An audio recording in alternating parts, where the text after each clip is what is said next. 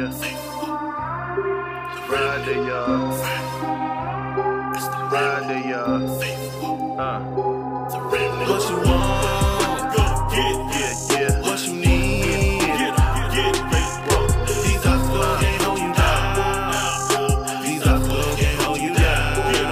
it. It's Faith Walk Friday with your host, The Remnant. This time of stay home, stay safe order has had the majority of us in the house 24 7, feeling like we on lockdown. We have just been chilling with the fam, watching movies, playing board games, and doing what we do. And with that, we also have had to find ways to exercise and stay healthy. Well, I'm coming to you on today to ask you, how have you exercised your faith lately? You know, it's still just as important to exercise this aspect of life as with any other. In fact, this is the perfect time to do so so that when this pandemic is over, the evidence of what you have been believing God for will be made manifest. I challenge those who have it in their spirit to start a business to jump online today and look on how you can get your business name registered if you haven't already, or put the business plan together, or do something towards that endeavor. And heck, if you need business cards, flyers, a website designer, or promo ad, let me know right here in the comments of this video or leave your contact info on the podcast channel. But back to the lesson at hand. Without faith, it is impossible to please God. I believe that there has been an increase in faith to the point wherein those who have always depended on themselves to get them out of a struggle or to make ends meet or to make things happen are now beginning to realize that they need God, the only one who holds all power in his hand, the possessor of heaven and earth. In order for things to flow accordingly, we all need God. You can't me we don't serve a good God.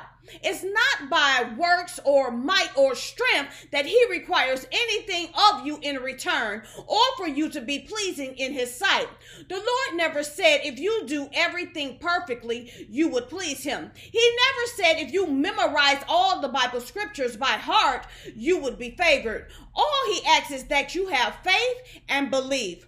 Believe that the business can be yours and then take the steps to make it so. Believe that God is healing your marriage or healing your body and then be the husband or wife you should be or claim your healing. Step out on faith and apply for that loan that you need to get started. And even if 30 people say no, trust me, a yes will eventually manifest. Stretch your faith to its limits because in doing so, you are pleasing God simply because you believe Him. I've been in predicaments to have to figure out where I was going to lay my head and in situations to try to make ends meet by any ways I could so that I could even be able to eat at certain times. But regardless to it all, I have always believed that God would make a way. And lo and behold, He came through every time. No, I haven't mastered the art of faith. And like many of you, there has been times when my faith has wavered. But I have found that the more I exercise my faith, the stronger it gets.